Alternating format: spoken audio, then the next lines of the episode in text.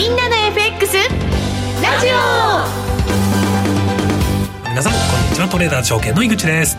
リスナーの皆さんこんにちは。内田まさです。この時間はみんなの FX ラジオをお送りしてまいります。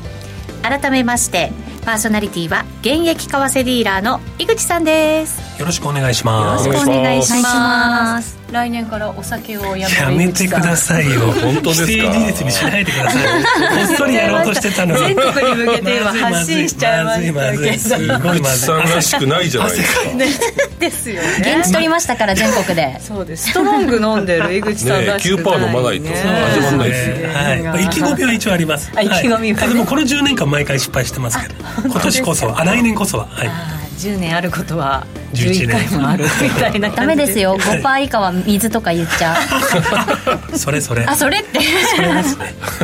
ありあ今日ねチャットにもウィスコンシン州さんが夕方のトレード酒場って書いてくれてます。ちょっと別番組になっちゃいますそうですね。お酒の話から。なのでスタートしてみましたけれど、はい、メンバー紹介引き続きいきましょう、トレーダーズ証券の FX トレード応援団長小杉さん。り。ペンダチョコ杉です。よろしくお願いします。番組を盛り上げてくれる FX 女子愛坂美也ちゃんです。はい坂宮です。よろしくお願いしよます。ろしくお願いしまます。いやー難しい。ねね。何が難しいんだってみんなに突っ込まれそうですけど。チャレンジング？うん。チャレンジングですよ。そうですね。ね。チャレンジングすごかったですね。チャレンジングショック？チャレンジングショックって言われてますけれども。言われてます。ねかわいそうに上田さんもなんかショックって言われちゃって、ですごかったです。値動きはまああの最近では見たことないぐらい早かったですね。やっぱり見てました？見てました。はい。はあ。私起きたらヒゲがあったのはい。起で、きたらヒゲ。なんじゃこれっていう感じでしたけど やっぱりすごかったんですね。すごかったですね。夜中の2時47分ぐらいだったかな最後のクライマックス、えーありましたけど本当にあの、まあ、大暴落の、まあ、クラッシュみたいな感じですね。最後一気に。一気に崩れて、へえーひげをつけて終わるっていう、まあ、いわゆる、ね、フラッシュクラッシュによくありがちな値動きだったかなというふうに思います、はい、年明ける前に来ちゃったっていう感じですよね、そうです。ね、これがもしなんかそこでだとしたらお正月のんびりできるかなって気はしてるんですけど、うんうん。まあ、またこれからビッグイベント続くので、第2弾、第3弾と。ね、ちょっとどうなるかはちょっと、ね。まあ、CPIFOMC 日銀とどうなることやっていうところを少しお話してきたらなと思います。うん。まだまだクリスマス気分にはなれませんね。なれません我々ね、うん。はい、頑張っていきましょう、ははい。い。今日は詳しく伺っていきます、うん。はい。この番組はトレーダーズ証券公式 YouTube チャンネルみんなの FX でも同時配信しています動画配信についてはラジオ日経番組サイトでもご覧いただけます。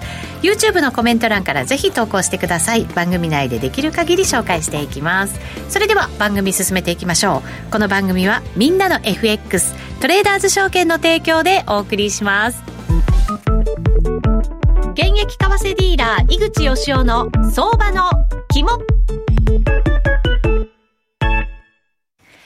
それではここからは井口さんに相場の肝伺っていきたいと思いますわかりましたはい、えーやはりちょっとチャレンジングのところですよね。チャレンジングのと見ていきましょうか。はいえーこれが1時間足になります。すみません、ラジオの方申し訳ないんですけど、動画見てる方はこちらですね。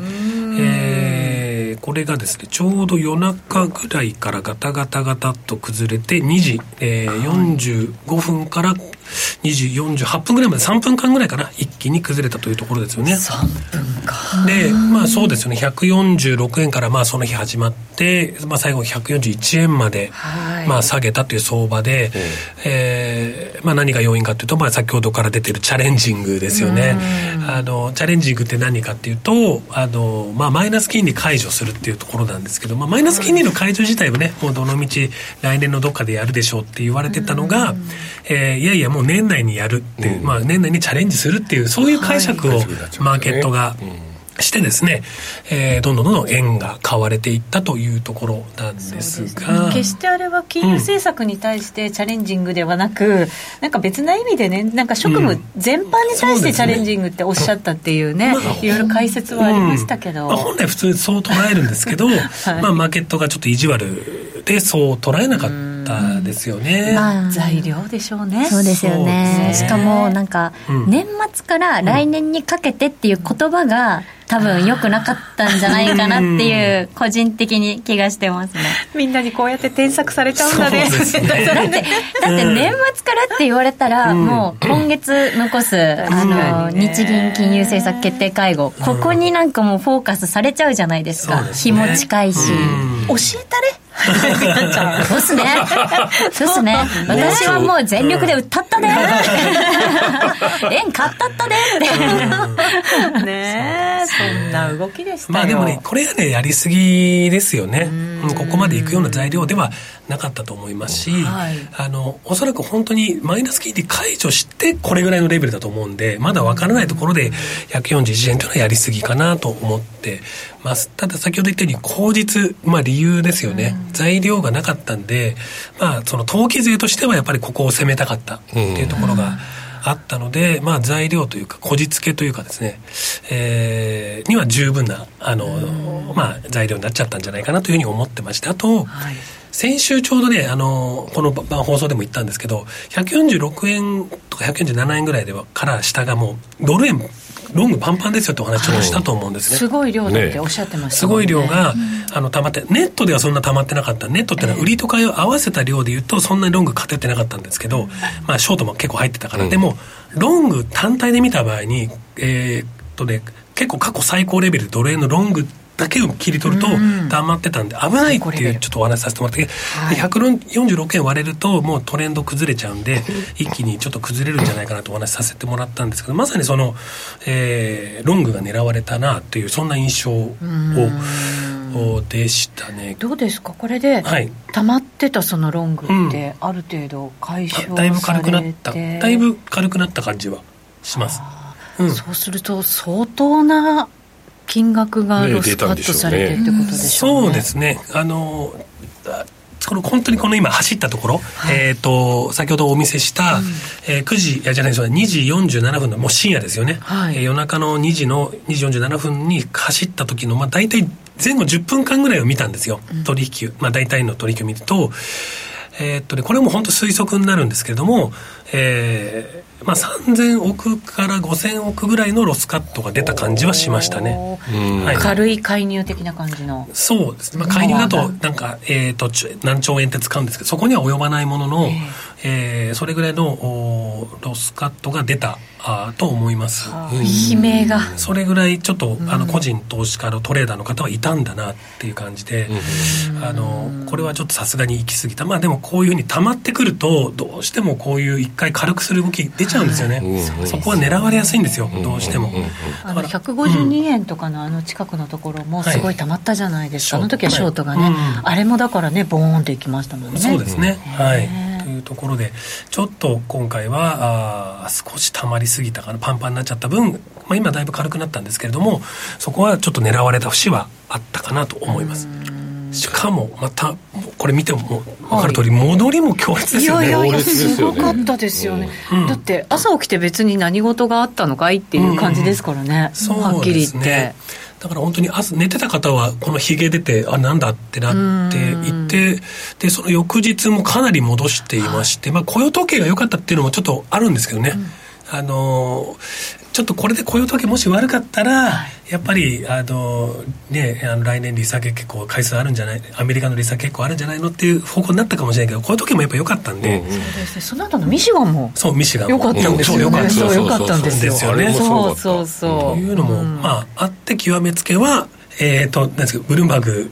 の、昨日のブルームバーグで、えーと、関係者筋、まあ、どの関係者誰だって話に なりかねませんが、えーまあ、今年、えー利上げ急いでする必要はないというようあの、観測報道入って、えー一気に146円ミドルまで戻すという、そうね。行ってこい劇があったといやいうとこの。円回り、まあ、日銀回り、うん。行動合戦にもなってますからすごいですよね。わちゃわちゃにぎわってすごいですね、注目度もさらに増す。増しましたね。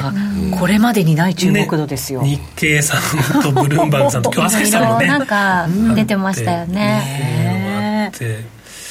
いや本当に、まあ、来週ですよね。19日火曜19日日まあ、まさにこのちょうど番組のこの番組の時に多分上田さんがちょうど喋ってる頃だと思うんですけど。また動くのかしら。いや本当に注目度が高いですよね、まあ、今日の CPI とか FOMC も重要ですけど、クライマックスは多分締めは日銀と。そうですね。今年のね、そう締めと。か。今年の大一番ですよ。大一番が日ね、銀と。この季節鍋だからなんか締めって聞くとご飯なのかなと思っちゃって。締めてないいやまあでも日銀メインメインですからね日銀メインもうメインにしちゃいましょうメインにしちゃう、だってだってあれじゃないですか、もう報道も割れちゃってるじゃないですか、そうだね、マイナス金利ああそうだ。解除するのか、うん。解除しないのか、もうそう全く分かんないじゃない。ですかがっぷり四つですよ、こうなるとねリーク記事もまたどっかで入るかもしれない出てきますよね。深夜にあるかもしれない。深夜にあるかもうもしれない。日銀話せない期間に入ってきますもんね、うん。そうですそうですねよね。あ前回読売新聞使いましたよね、うん。あああそうだった。確かに。なんかあのインタビュー記事ですよね。そうそうそうそう、ああいうのまた使うかもしれませんね。最後は日経ですよ、やっぱり結果ね。日経ですよね。夜中とかにもあったじゃないですか。ありましたね。ありましたね。この力で出すかなみたいそうな他が間に合わない他のね新聞社が間に合わないタイミングで出したりとねかそうですよ。あるんでそこまで気が抜けない状況ですよね。長はい。官に走る、長官。まあデジタルだけどね。デジタルだけどね。ねそんな感じになりそうですね、うんそうですね。ね。テクニカル的にはこの結構長いひげなんでそこを打った感もあるんですけどまあねビッグイベント続くからそうですね。うん。ちょっとわからないところですよね。一旦ちょっと CPI だけ時間あったらはい、先見れます、CPI はい見ときましょうか、うん。CPI CPI が？CPI がはい発表されるのが。これが今日です。今日、うん。あ今晩か。今晩、えー発表ありまして、まあ、やっぱりあの今度はまあアメリカの話になりますけれども、えー利下げが来年5回とか言っている中で、あのまあ本当にまあそうですね。前年これ同月比なんですけれども総合で見るとまあ各国、えー欧米に関してはあーだいぶインフレが収まってきたかなっていう感じですよね。で今日予想3.1なんですが、3.1前回3.2でしたっけ、うん、そっか。3.2から3.1ですかね。はい。でもし小幅ではあるうんものの、でもしこれ本当にインフレ鈍化あ確認できればそうですね。まあマーケットのこの楽観姿勢がさらに強まってですね、えーまあ、利下げ。ちょそう利下げ5回まあちょっとそれはねないと思いますけどまあ勢いづくんじゃないでしょうかね。株が上がってドルが下がるっていうシナリオになるかなというところです。大注目ですよね。そうですうん。ねやっぱりなんか祭りのような感じにね出てきなっますね。ちゃいますよ、うん。そうですね。まあ明日が FOMC なんではい。明日を考えるとうんトレンドができるというのはちょっと考えにくいかもしれないですけども、はい。どのみち大きなボラが出るのは間違いないと思いますんで今夜、えー10時半10時だ半、ね、うん。ここはしっかり見ていかなければいけない、まあ、そう考えると今週忙しいんですよね。いや忙しいです。であとやっぱり値動きもすごく忙しいじゃないですか、でだから、ねなんとなくこうドル円もだーっと重くてこうだれてくるんですよね、はい。だからやっぱり売りかと思ってショートを持つじゃないですか、そうするとピュンってこう、一瞬でなんか戻ったりとかして、でよしロングかって言ってまた切り替えて そうするとまたこうだれてきてっていうはい。はいこのなんかこう繰り返しのうんすごくなんかやりにくい嫌な感じ、うん。この時ディーラー井口はどうするんですか？ディーラー井口はねまあ、でも今やっぱ値が飛ぶんですよ、あの一気に、えーまあ、本当に7円8円動いたので、その、まあ、要因というか、えーボラティリティがやっぱ出てるのでその間っていうのはまあオーダーがスカスカになってることはスカスカになってるじゃないですか、まあ、あのリクイディティがないわけじゃないんですけどやっぱり、えーちょっとこう銀行も敏感になってるので臆病になって。臆病になってるのでやっぱり、えー値が飛びやすかったりとかってなると少しトレードとしてはやりづらいかもしれないですね。あーそうですよね、うん短期で攻めるのか、うん、まあ細かくやっていくっていうのが一番なのかも、はい。まあ、僕はねあの短期でやっていくのはうん。一番かなとは思ってはいるんですけどちょっとイベント前っていうのもありますし、あのどっちみちその CPI にしても FM にしても一回やっぱえー出たとこ勝負なんですよね。し指標に関して言うとね。うんなんか雇用統計も出た瞬間わーって上がってわーって結果結果なんか下にわーってきて。あれはひどかったですね。ひどかったですよね、うん。だからちょっと待ってうん。固まってからよし入るかと思っても、うん。なんか正反対の方向行っちゃったりとかっていうこともそうですね。あの辺はやっぱり大きい球がぶつかり合うところなんでちょっとねあの中長期で考えてやるか短期でまあやるかちょっとしっかりなんか切り分けた方がいいかもしれないですね。まあ、本当に長くスイングして持つんだよってことであればあんまり気に 寝飛びも気にせず、まあその上下に振らされても気にせずどっしり構えとけばいいですけど、寝るっていう。寝るまあそうですね。はい。ね、いいかもしれないです。そうですね。トレーダー愛坂はどうなのよ？え？トレーダー挨拶ですとか。はどうかなのよ？それは現状ですか？現状、現状。絶好調いやー微妙ですよ。あのーやっぱり難しい？いや難しいです難しいです。やっぱりそうなんだみやちゃんでも、なんかあの私も短期トレードなんで15分足で見てるんですけど、やっぱりそのあと MF さんであのなんだっけ1分間に10ピプス動いたらアラート鳴るみたいなうん。設定してるんですよでうん。うんそれ使っててなんかもうずっと鳴り続けてる日あるんで。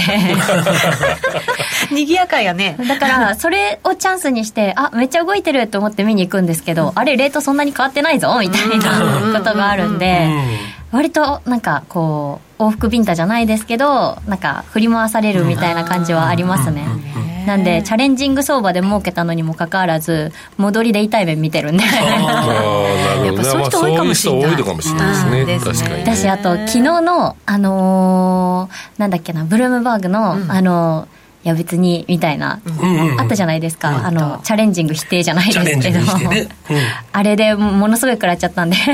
そうなんだ、はい。もう怒り怒りの146円40ショートしてますね。ああ なるほど。ね。今なんとかなってますけど、ね 生き残ったかもしれないねそれはね。うん。私なんか朝起きて日経にやられたと思いましたけどねみんなやられてるんです。よそう結構みんなやられてます。12月はい。難しいです、本当そうですね、うん。はい。この後ゲストの遠蔵さんにもちょっとねやり方を伺ってみようかなと思いますので、ぜひ皆さん引き続きお付き合いくださいここまではディーラー井口の相場の肝でしたみんなって誰だよというタレント有吉弘行さんのテレビ CM でおなじみのトレーダーズ証券みんなの FX。みんなの FX はコツコツ貯まる高水準のスワップポイントが魅力です。今なら対象通貨のスワップがさらに高くなるキャンペーンを実施中。他社より1円でも安い場合にはその差額をキャッシュバックして業界ナンバーワンの水準を目指します。現在最大100万円がキャッシュバックで受け取れる新規口座開設キャンペーンも実施中です。取引をしながらキャッシュバックがもらえるこのタイミングをお見逃しなく。キャンペーンの詳細はホームページをご確認ください。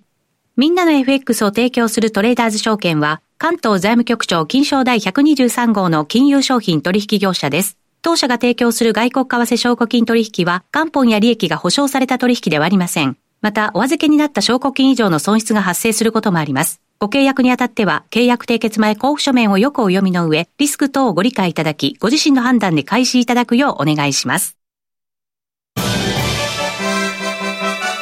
みんなの FX ラジオ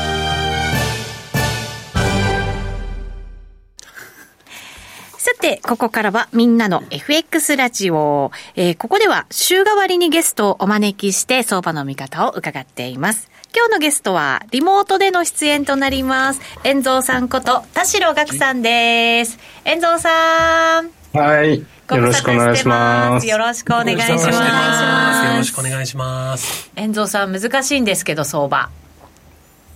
なあ、皆さんが難しいのに僕がわかるわけないじゃないですか。保険その ねそのスタンスで ちょっとまずは遠蔵さん今どうやどうやってどんなスタンスでトレードしてるんですか？今ですか？はいうんだからやっぱりあの、メインは、えっ、と、FMC だと思うんですよね。あそうなんだはい。やっぱり FMC でどういくかっていうのが、まあ、今回はなしにしても、そう思っててドル、ドルが売られるかと思う、思いきや ECB も、なんか4月から金利を下げるって言ってるんで、ちょっとなんか来年は、こう、弱い者いじめじゃないですけど、あうん、あの、どこが一番弱いかみたいのを探しに行く相場になりそうなんで、ちょっとそこら辺をこう見ながらという感じですかーね。じゃあもうすでに来年を見据えた見据えたトレードを今もう遠藤さん考えてらっしゃるって感じなんですかねまあ来年を見据えたと思ってるんですけど、目先はなんかあの、1円、1円動けば取れればいいかなみたいな。十分で、十分でございますみたいな感じですよね。動いてるっていうのが一番の材料なのかもしれませんけどね。まあ、確かにボラティリティは高いですよね。うんだから、その、ボラにこううまく乗れて、あの、ちょっとでも乗れればいいかなと思ってるんですけど、でもさっきあの、井口さんおっしゃってたけど、本当あの、ストップで出たとことかって、1分、1分ずつぐらいじゃないですか。うんうんうんうん、もうちょっと、あの、人間技じゃないなみたいな感じで。まあそうですよね。144円ぐらいまではこう、だらだらだらだらいい感じでこう、トレンドが出て落ちてたんですけど、144円切れてからなんか、どひどくなっちゃいましたよね。もう完全に走っちゃいましたね、うん。はい。まあ、でも井口さんの時トレードディーリングしてたんですもんね、あいましたはい。ねすごい、人間技じゃないって江野さん言いましたけど。いやまあそこでまあ何かできたっていうことではないんですけど、えー、まああのリスクだけはちょっとコントロールしようかなっていうところではありましたね、まあ、あのスピードだったんで、えーと、なかなかあのそこで売ったり買ったりっていうのは少し難しかったところではありますけどね、ね、ポイントポイントでしかできなかったですけども、はいさて遠藤さんじゃあ年内も FOMC がメインということなので今週メインですね。うんまあだから皆さんおっしゃってるように日銀は来週なんで今週 ECB と SNB と BOE もあるんで、ちょっとなんかあの連日じゃないですか。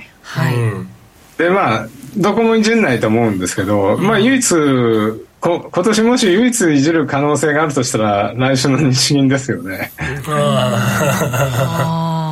いじいじるっていうかまあいじんないのかもしれないけどなんかその今まで日銀方向性がなかなかなかったっていうか、まあ、徐々にこうあの僕は事実上もイールド株コントロールを撤廃したと思ってるんで、うんうん。はい。そ、そっちの方に踏み出してるんで本当にあの日銀がさっきあの内田さんおっしゃってたように最後の締めになりそうで、うん、あの最後まで楽しめるなって感じですよね。うん。そうですね。ね。まあ、でもメインは、ね、FOMC ってことになるかと思うんですけど結構マーケット FOMC 前にもかかわらずちょっと楽観姿勢が強くないですかね？楽観し株はもうどこまでも上に行っちゃってこれはちょっとマーケットの楽観は具合はどうなのかなって気になるところなんですけどいまだにフェドウォッチ見ると5回利下げで1.5%ですよね。そうなんですよ。いや、本当に。本当に。でも5回利下げするって言ったら、遠藤さん、相当だって景気これ悪くなってないですか？はい。5回利下げするんだったら株は持たないと思うんですよね。あの、金融相場とか言ってるけど、その前に、あの、景気悪くなって株落ちると思うんで、うん今のままだと、やっぱりやっても2回か3回ぐらいかなと思ってるんですけど、で、今日、あ、明日、フェド、あのー、ドットチャートが出るじゃないですか。そうですね。で、多分2回とか3回とかになって、ギャーみたいなマーケットになって、どっちに反応するのかなっていうのがちょっと楽しみなんですよね。そ うですね、どっちにしてもなんか賑やかな1週間に、ね、なりそうですけどね。そうですよね。ECB とか BOE もちょっと思ってるよりも早く動きそうな感じがしなくもないんですけど遠藤さんこの辺りどうですか？特に ECB ですよね、うん、やっぱり景気はダントツに悪いんであのー、やっぱりもう4月から始めてゴゴールドマンかな？昨日あの0.25ずつ毎回やるみたいな感じでこう言ってるし、だから今回もドルが売られるっていうか、あの、ちょっとあの、ドル円が落ちてきて、ドル売りっぽいかなと思ったんですけど、実は、ユーロの方が、ユーロも落ちてて、うん、あの、ドル買いになっちゃったみたいな、ドル買い円買いになっちゃったんで、この、今週はなんかクロス円、主導っていうかクロス円も落ちて、円高になっちゃいましたねっていう、そんな、そんな落ちだったじゃないですか。ユーロちょっと前まで買われてましたけどね。全然だからもう変わっちゃった。ね、さっき遠蔵さんの来年は弱い者探しっていう話あったじゃないですか。めっちゃそのなんか弱い者探し、やっぱ欧州になるのかなっていう気もしなくはないんですけどね。そのあたりどうなんですか？弱い者はどこになるんですかね？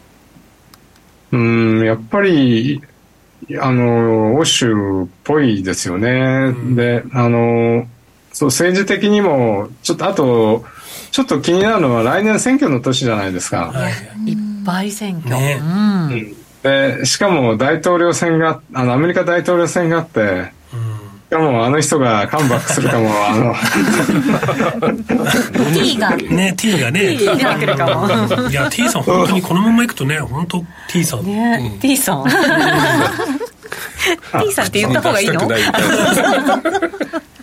出したくないみたいな I'll be back じゃないけど、怖いわ。あの人来るとボラティリティ上がっちゃうんだもんだって。急に来るからね。確かに。ね。いやそれも心配なんですよね。う。ーん。なんかわけわかんなくなりそうですね。来年の相場そうするとね。T さんが来るとドル安になるのかな？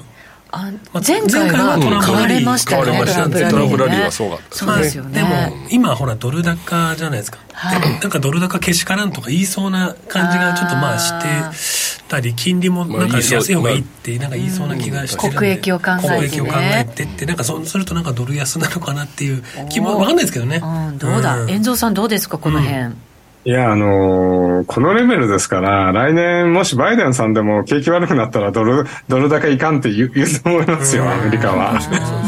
まあだってそこら辺身勝手だから、あのーやっぱりちょっと景気が悪くなったら、まあトランプ、なあトランプさんだったらもう絶対言うけど、バイデンさんでもやっぱりちょっと、あの、ドル高はな、みたいな感じに、あの、どバイデンさん直接言わなくな、言わないと思うけど、その、そういう雰囲気になってくると思うんで。そっかそうですね。確かにあのドル高であのアメリカの企業の利益って結構圧迫されてますもんね、うん、だから、それあると思うんで、えもうそこら辺は気にしてくると思うんですよえね。うん。やっぱり基軸通貨のね、その思惑がやっぱり一番強いわけですよね、うんそうです全体にね、与える影響がね。そうすると遠藤さん来年ちょっとドル安っていう局面も考えておいた方がまあいいんでしょうけど他がもっと弱くなっちゃうってこともあるのか、どれも弱いあっていうことねですよねそうですよね、だから、ドル安なんだけど、ドル安だろうなと思ってるんですけど、実は、そうじゃなかった時の方が、結構みんなの思惑がひっくり返るからより怖いじゃないですか。か株価も落ちるし、そこら辺のリスクオフのドル高円高になるのが、やっぱり一番ちょっと、まあ、ボラティリティは上がるんですけど、えっと、みんなが多分そこは想定してないところなんで、うん。想定してないことって起こるかもしれないんで、あの、可能性は低いかもしれないけど、そこが、そうなったら嫌だなっていうふうには思ってます。ドル円いくらなんだろうね。聞きたい。あ聞きます？予聞いて想大レンジ丈夫ですか？予想聞いちゃいます遠藤さんに。どうします？教えてくれるかな。ちょっとどうだ？遠藤さんちょっと突然なんですけど、来年の予想レンジやりません？ドル円、はい。ドル円の予想レンジ？うん。ああ。高安上はだからやっぱり152円はちょっともう、あのー超えないと思うんですけど、え下はやっぱり、やっぱりドル安なんだろうなと、あドル安っていうかやっぱり円高なんだろうなっていうところで、まあ135とかどうですかね。逆に聞かれちゃボール投げられちゃったったえー急に急に振りましたからね 今ね、まあそうですね。ねただお話聞けたんで135から152うん、だそうですよ、まあ、150にはもうつけないかもしれない、うんうん。かもしれないっていうねね。可能性もあって、うんうんうん。下は135ぐらいでどうですかね？勘弁してくださいみたいな感じでそうそうそんな感じですけどね。まあだからまあ。まあだから141円からこう147円手前ぐらいまで戻って6円じゃないですか。はい。そしたらそこが、あのー実はそこが天井になったら、倍返しで141円からまた6円なんで135かなと思ったんですけど。うん。なるほどね、そうかそうか。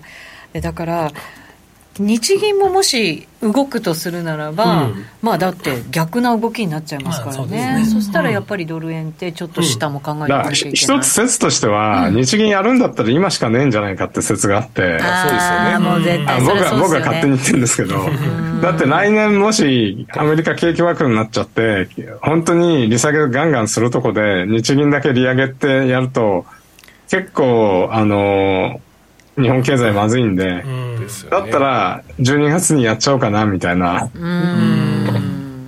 あの、まあ早めにやる、やんないとなんかややれなくなっちゃう可能性も出てくるかなみたいなところはありますよね。そうですよねこれ。ね。結構世界各国の中銀とかって、やっぱりお互いの動きってある程度なんかねそうですよね。そうしないとだから FOMC 来年早々にも行くかもよってなったらうん。いやいややっとこうみたいな。正常化ぐらいはしとこうみたいなそうですね。マイねナス金利ぐらいは取っとこうってなるかもしれないって考えるとやっぱ日銀ますますわからないですねそうですね。うん来週、うん。日銀メインじゃないですか。いやもう日銀がメインですよ。メインですね。はい。こうなるとね。もうボラティリティから考えたらもう日銀が、ねはい、一番の今年最後の、はい、ビッグイベントになるんじゃないですかね。そうです去年もね去年もそうでしたしまあね去年もそうですね。うんとうん。締めにふさわしい、ねはい。締め方をね、うん。日銀にはしていただいて、まあ、そう締めにふさわしい。締めにふさわしいって何が どんな動きが締めにふさわしいんだって感じまあ、ですけどね、黒田総裁もね、あの上田さんに代わってっていう感じで、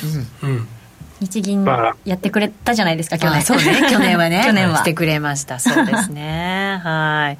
外国人がクリスマス休暇のうちに日本人だけでもう、あ、あの、行ってこいの方向にやっちゃうっていうのはどうですか、うん。いいかもしれないですね。外国人も多分 FMC 終わったらいなくなっちゃうから。ああ商いじゃ薄くなって結構動きやすくなりそうですねな22日、あれ ?21 でしたっけ？あの、21ですよね。あの、日銀は。日銀？日銀はね19 19来ごめんなさい、19ですよね。うん1週間後。うん、もうあんまりいないんじゃないですか。そうですか。遠藤さんも外資にいた時はもういませんでしたか？え日本人は残れって言われました。だから外国外国人はクリスマス休暇取るから、あとは日本人でやってとか言って、で俺たちはあの正月はややってあげるからと言って、正月のあの、一週目ぐらいは来ないんですけどね、そいつらはね。まあでもあれですねやりたい放題じゃないですかそうなると。いや、動かなくなっちゃうんですよ、でも。そうなんだ、あの、本当あの、プレイヤーがいなくなるから、うん薄いから、その、スプレッドは開くんだけど、はい。そんなに大きく動かない？あの、クリスマス中は動いたことないと思うんですよね。おーそうなんです実際、東京だけになった時は、めちゃくちゃ両サイドにすげえオーダーがいっぱいあるんだけど、ぜ全然そこまで動かなかったですね。へえまあここまでよく動きましたからね,、まあそうですね。クリスマスぐらいは穏やかに迎えてもいいのかもしれませんけどね、はい。ということで遠蔵さんは来年は弱い者探しの年になるだろうと、まあヨーロッパあたりがやっぱり標的ということですかね、そんな感じですようね。ん。でもしかしたら予想できないことが起こるかもしれないっていうようなねまあ、いつも予想できないんですけどね。はい。そんなことでいただきました。レンジは繰り返しておきますが、上は150にいかないかもしれない。下は135ぐらいなんじゃないでしょうかね？的な感じ。もうそこに貼っといてください。で、来年、あ来年のまた今頃こう、えあまた出ますから、答え合わせしましょ皆うさん、豪快に外しましたね。今160円ですとかっていうのがあったら面白いじゃないですか。そうですね。じゃあ、あの、ちゃんと視覚的にも、あの、はい来年はあの、ね、レンジ表にして、はいはいみんなのですよみんなのを表にするんですからね。はい。ということで、遠藤さんのも加えておきます。はい。お願いしますはい。遠藤さん、ありがとうございました。はい、ありがとうございました。ありがとうございましたここまではみんなの FX ラジオでした。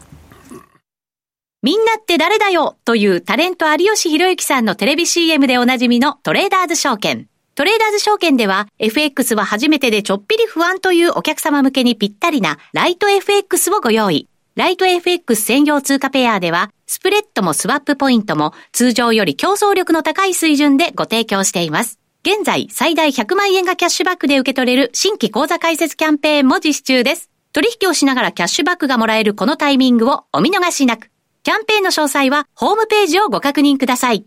みんなの FX とライト FX を提供するトレーダーズ証券は、関東財務局長金賞第123号の金融商品取引業者です。当社が提供する外国為替証拠金取引は元本や利益が保証された取引ではありません。また、お預けになった証拠金以上の損失が発生することもあります。ご契約にあたっては、契約締結前交付書面をよくお読みの上、リスク等をご理解いただき、ご自身の判断で開始いただくようお願いします。週刊 FX ストラテジーさあ、それではここからは井口さんに投資戦略伺っていきたいと思います。はい。いろんなコメントもたくさんいただいてますよ。はい。みやちゃんの T シャツプレゼント希望。着たいですいいねしたいですかこれ。柄が気になるって、うん。これあれなんです。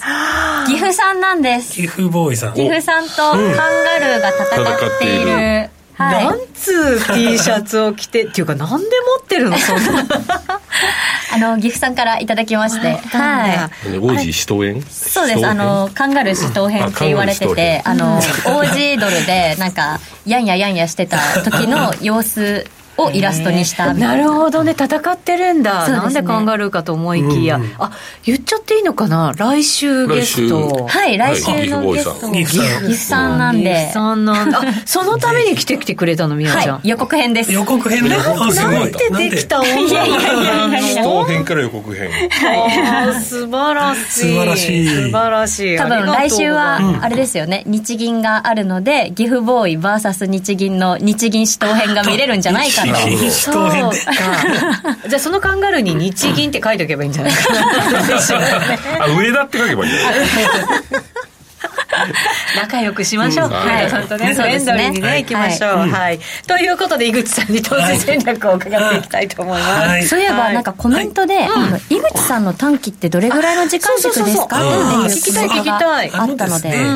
基本的にあのオーバーナイトをしすることはまあまずないのでオーバーナイトっていうのはあのポジションを日またぎすることはまあないので、はい。短期デイデイトレード以内だという感じで考えています。だから理想は1日かけてもうあの1円2円取りたいっていう理想ですけど、まあ、そうもいかないんであの数分でまあ、どうしても切っちゃう時もあるし数時間の時もあるしっていうイメージですね、だけど一応イメージとしてはえーとね、どうだろうな数その市場ごとでいうとまあ8時間ぐらい取りたいなとは思います。なんとなく。トレンドをね。東京市場でこれぐらいとかっていうイメージは持ってますけど、その通りにならないんでもっともっと早いです。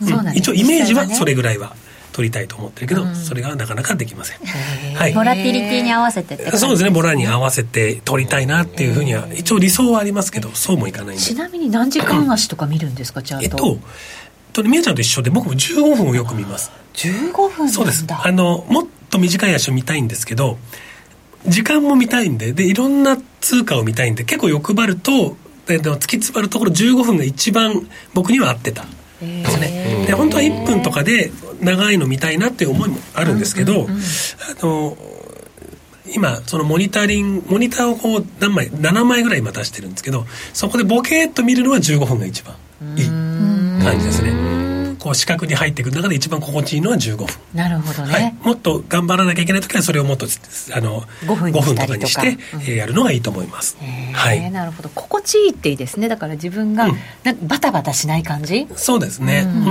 んを探せばいいわけですね。それが自分の時それは多間軸に自分の時間軸に。うんなると思います、そう、はいちょっと欲張りなんですよね15分っていうのは、はい。いろいろ見たい見たすぎるというか、うん。なるほど、はい。井口さんの声渋いですよねっていうコメントもいただきました。ちょっと飲みすぎてます。すいません。みやちゃんと一緒と言うんじゃないじゃないじゃない先週は本当に風邪ひいてたよね苦しかったのそうだったよね抜粋感があって僕のはいそう僕の場合はただのお酒焼けなんで、ははいもう来年からは綺麗な声を目指しますはい、わかりました。ということで、今週どう攻めるかを、すいません。はい、聞いていきたいと思います。ちょっとはい。そうですね、ドル円難しいですよね。あのーまあ、クラッシュして戻って、えー今、まあ、ちょうど割と心地いいところにいるのかなと思います。はい。もう一回、ちょっと今日、まあ、えー CPI もありますし、FOMC もありますし、動いてからあ行きましょうって感じですね。今、ニュートラルです。結構。はい、今で145円のミドルぐらい。そうですね、まあ落ち着くところに多分落ち着いたと思うんですよ、はい。行き過ぎたところから。でまた、まあ、不透明要素もあるので、うんまずはあー今日の、えー CPIFOMC 見て、えーついていきたいなと思っています。なるほど。はい、動いた方へつそうですね。いていく。動いた方についていく、でそう。それぐらいの今ボラティリティが結構時間単位ではさっきの話じゃないけど23時間ピューンって伸びてくれるんですね、うん。だからそこは取りに行きたいなと思ってます、そこがね多分本当に4 5 0ピップ一気にいってくれるんですよ今、そこはあの今のボラティリティに感謝しながら取引していきたいなと僕は思ってます。なるほど、はい。い、ろいろポジションも軽くなったからってことなんでしょうね。はい。ドル円もだいぶ軽くなりましたんで、はい、軽い方へ。はい。はい。ということで、ね。スケジュールも、スケジュールとか FOMC 見ていきます？FOMC 買い見てみてもいいですかね、うんえっ、とまあ遠藤さんもねメインとおっしゃってた FOMC で、はい。えー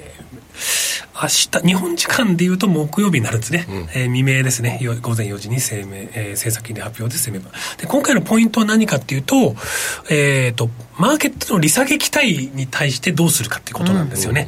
うん、もう何回も話出てますけど、今マーケットがもう楽観してですね、はい、えー、5回の利下げを織り込むという、ちょっと行き過ぎた感じになってるんで、はい、あのそこに対してどうするか。で、政策金利はもう据え置き、うん、予想ですね。一応予想にしときましょう。はい、まあ、ないと思いますけど、まあ、政策金利はおそらく据え置きです。で、今話題になっているのが来年の前半にも利上げが、えー、利利下げ、ごめんなさい、利下げ？に転じて、はい、あと5回やるっていう、まあ、かなり思い切った、えー、ところをマーケット、市場は織り込んでるんですね、すね。先物をね。で、えー、ちょっと赤くしたところで言うと、パウエルさん何を言うかですね、うん、えー、来年以降の利下げに対してどこまで言及してくるかですね。そうですね。今までパウエル議長が利下げの話を出したことはないですね、うん、ないですね、ね、ここに利下げっていうワードが来るとやっぱりこの間のウォーラーさんの発言が正しかったんだっていうふうになって、えー、ドルはあ株が買われてドルが売られるのかな。そんな感じに、えー、なるんだという走りそう。ねいや走ると思いますよ。走る走る思います。だってあれですもんね、先週の雇用統計もかなりアメリカ経済堅調なのが、なんか真に受けている状態で、今の FM FOMC に突入するから、そうですね。で今日の CPI もどうなるか分かんないじゃないですか、もしかしたら予想より上振れてるかもしれないし。そう,、ね、そうなった時にパウエルさんがもしかしたら 利下げなんて言っちゃったらね、マーケット楽しみですね楽しみですね、まあ、大抵諭されるのよ、我々はね。パウエルさんにそう。そうそうね。まあまあと。お前らまだ焦るなと。そうかかるかかるんじゃないよみたいなですよね。多分だけどパウエルさんはまあ分かんないですけどね。あの利利上げはまあ終わりましたと。はい、だけど利下げはあのまだ先だよっていうふうにやっぱ諭す感じなん、まあ、それがメ,、メインでしょうね、でそれをマーケットが信じるかどうかね今あまり信じてないですもんね。で、この間もパウエルさんの言葉で、いやいや、時期尚早だっていう言葉に全く反応しなかったんですよね。なかったです。逆行きましたもん。逆行ったんで、もしかすると、えー、パウエルさん引き締めに走るかもしれないけれども、マーケットが聞く耳を持つかはまた別の問題って気はしてますね。そういう意味で言うと、このドットプロットですかね。もうちょっと、はい、あの話としては出てくるとしてところでは、えー、ドットプロット出ます。でドットプロットだからさっきの話でとマーケットは今5回織り込ん織り込んでる、先物で市場で。